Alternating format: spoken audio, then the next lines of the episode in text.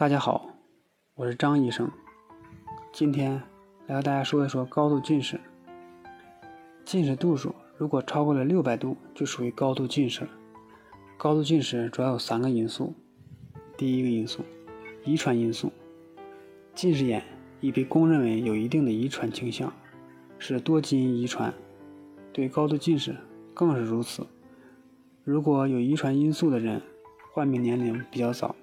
度数也多在六百度以上，但也有高度近视的人没有家族史。高度近视眼属于常染色体隐性遗传。第二个因素，发育因素。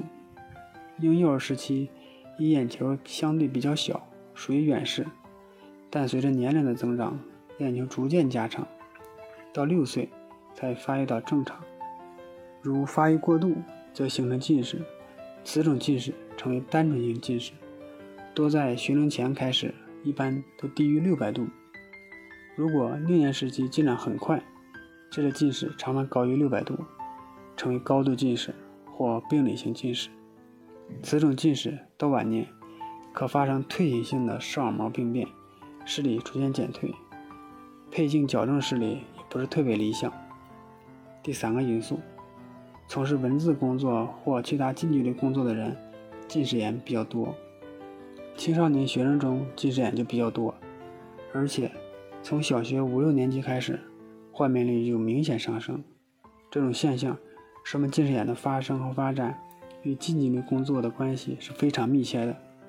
尤其是青少年的眼球正处于生长发育阶段，调节能力很强，眼球壁的伸展性也比较大。阅读等近距离工作调节和集合作用，使内视肌的眼球施加有一定的压力，导致眼球变形。高度近视应该注意以下几点：第一点，主要注意休息眼睛，尽量少看电子产品，保持良好的坐姿，不要在灯光较差的环境下用眼。每次使用电子产品的时间也不要太长，看书看报的时间也要控制的。不在伤害眼睛的时间范围内，一旦眼睛干涩了，就说明眼睛疲劳了，要马上休息。当然，最好每次都保持一个合理的用眼过程。